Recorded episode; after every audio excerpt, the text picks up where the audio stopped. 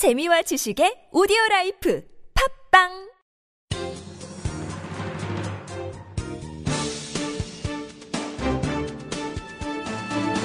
일간 사설 5월 5일 화요일 경향신문 사설.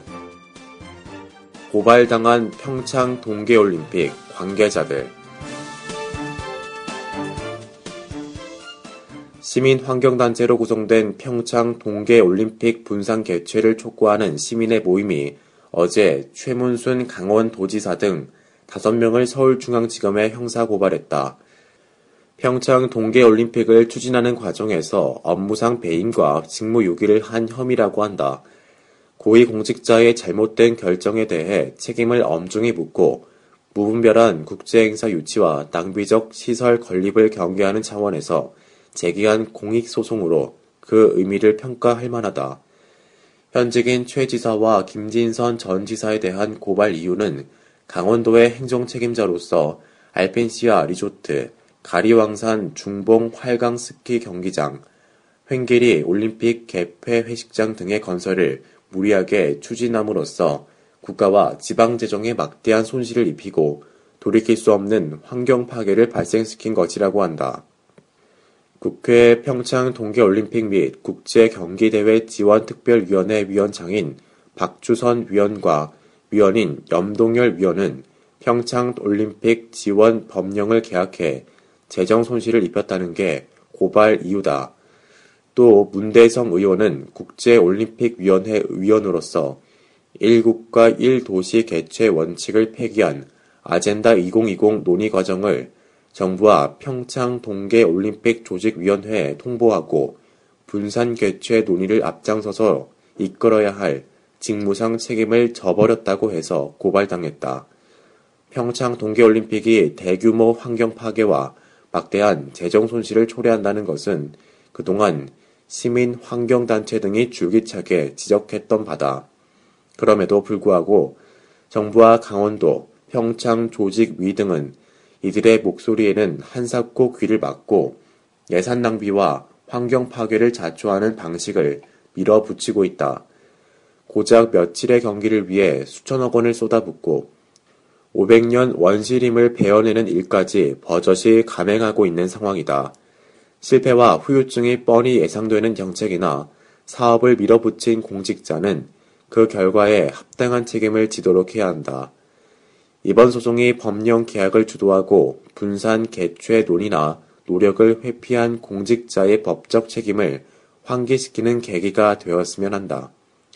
대규모 스포츠 행사 유치와 그에 따른 무리한 시설 건립이 정치적 치적이 아니라 정치적 책임, 나아가서 법적 책임까지 져야 하는 족쇄가 될 수도 있다는 걸 보여주어야 할 것이다. 그런 측면에서 본다면 지금도 늦지 않다. 의지가 있고 엄중한 상황임을 안다면 말이다. 정치권 무리나 정책 판단 잘못으로 평창 동계올림픽을 망치는 일이 없도록 분산 개최 등 합리적 방안을 찾아야 한다.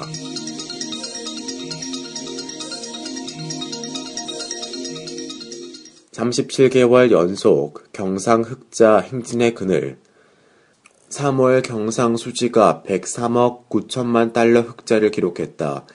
37개월 연속 흑자 행진이다. 이런 추세라면 1986년 6월부터 38개월간 이어진 역대 최장 흑자 기록을 다시 쓰는 것은 시간 문제로 보인다. 1987년 연간 수준으로 경상 흑자 100억 달러를 처음 돌파한 데 이어 이제는 월간으로 100억 달러를 기록할 수준이 됐으니 격세지감이다. 외환 위기와 금융 위기 때 외화 부족으로 가슴을 졸였던 것을 떠올리면 더욱 그렇다. 한국은행은 올해 경상 흑자가 지난해의 892억 달러 수준을 넘어 960억 달러에 이를 것으로 전망하고 있다. 경상수지 흑자가 많다는 것은 나라 국간이 풍성해지면서 대외 신인도를 높인다는 측면에서 긍정적이다. 하지만 이것을 경제가 탄탄대로를 걷는 것으로 해석해서는 곤란하다.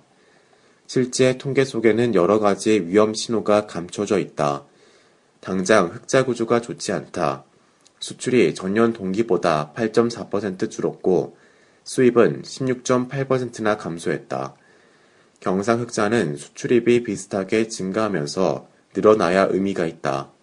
하지만 최근의 흑자는 수출입이 동시에 줄고 특히 수입이 더 크게 빠지는 불황형 흑자라는 점에서 개운치 않다. 수입 감소폭이 더 커진 것은 경기 불황으로 기업 투자와 가계 소비가 위축된 데다 국제 유가 하락이 겹친 데 따른 것이다. 수출 역시 최대 수출국인 중국의 경기 둔화이다. 유럽, 일본 등의 침체 영향이 컸다. 산업통상자원부가 최근 발표한 4월 수출입 동향에서는 그나마 버팀목이던 대미 수출마저 감소세로 돌아서면서 4대 교역권 모두가 쉽지 않은 상황이 됐다. 과도한 경상흑자는 한국의 교역 적자국으로 하여금 원화 강세를 부추기는 요인으로 작용한다. 이는 수출 기업의 가격 경쟁력을 떨어뜨린다는 점에서 수출 둔화를 가속화시키는 고리로 작용할 게 뻔하다. 내수가 회복되지 않은 상황에서 수출마저 여의치 않다는 것은 우리 경제가 힘겹게 된다는 뜻이다. 실제 대다수 국민들이 경상 흑자 행진을 남의 일처럼 여기는 것도 이와 무관치 않다. 지금은 경상 흑자에 취해 있을 때가 아니다. 일본의 잃어버린 20년은 불황형 흑자를 장기간 방치하다 자초한 것이다. 불황형 흑자가 고착되기 전에 적절한 흑자 관리가 필요하다. 기업 역시 수출로 번 돈을 투자로 이어지도록 해야 한다. 내수와 수출의 균형 발전, 중국에 치우친 고역 구조 개선 등 우리 경제의 체질을 강화해야 할 부분은 널려 있다.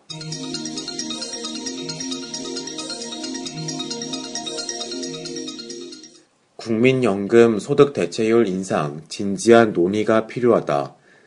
여야의 공무원 연금 개혁 협상에서 국민연금 소득 대체율을 현행 40%에서 50%로 올리기로 합의한 데 대해 난기류가 흐르고 있다.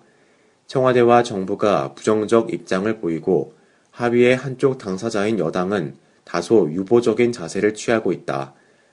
새정치민주연합은 9월 국회에서 반드시 타결해야 한다고 목소리를 높이고 있지만 메아리가 크지 않다.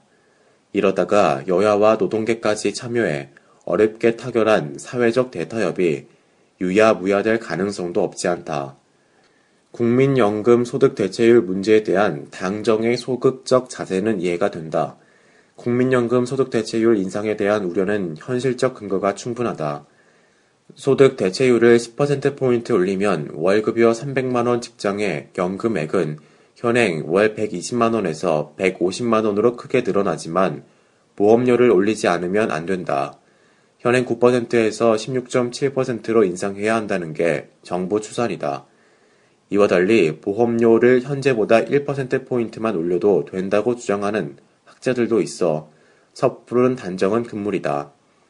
그렇지 않아도 국민연금 기금은 고갈 논란에 휩싸여 있다. 현재 운영 방식대로라면 2060년에 완전 고갈될 것이란 추정이 일반화돼 있다. 2007년 개혁 때 2028년까지 소득 대체율을 40%로 떨어뜨리는 현행 운용 구조를 만든 이유다. 공무원 연금을 개혁하라고 했더니 엉뚱하게 국민연금 제도 개선책을 들고 나왔다는 한간의 비판도 따갑게 느껴질 것이다. 그럼에도 이 문제는 국민연금의 존재 이유를 가름하는 핵심 사안임을 직시할 필요가 있다. 당장 국민적 논의를 시작해야 할 충분한 명분이 있는 것이다. 정부로서는 여야 합의를 계기로 논의를 시작하는 것이니 국민 반발의 부담도 덜 수 있다. 사실 여야는 물론 노동계까지 참여한 사회적 대타협 기구 합의 사항이 뚜렷한 이유도 없이 무산된다면 무책임한 일이다. 국민연금의 현재 소득 대체 율로는 노후 빈곤 해결이라는 도입 취지를 제대로 살릴 수 없게 돼 있다. 국민연금과 기초연금 등 공적연금의 퇴직연금 등 사적연금까지 합쳐도 노후소득 대체율이 국제적 권장치에 한참 못 미친다. 실제로 한국보건사회연구원 조사에 따르면 국민연금과 기초연금, 퇴직연금의 합계 소득 대체율은 대졸 중위소득 기준으로 39에서 53% 수준에 불과하다. 선진국들이 설정한 적정 소득 대체율 60에서 70%에 비해 크게 낮다. 국민연금 소득 대체율 인상 폭을 반드시 10%포인트를 고집할 필요는 없다고 본다. 국민연금의 노후 생활 보장성과 이를 가능케 하는 재정 건전성이 더욱 중요한 일이기 때문이다. 추후 본격적인 논의가 진행된다면 얼마든지 적정선을 찾을 수 있을 것이다.